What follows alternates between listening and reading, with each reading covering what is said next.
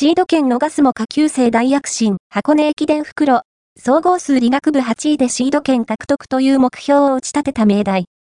しかし、往路では、まさかの総合数理学部2年3位と目標からかけ離れた結果に。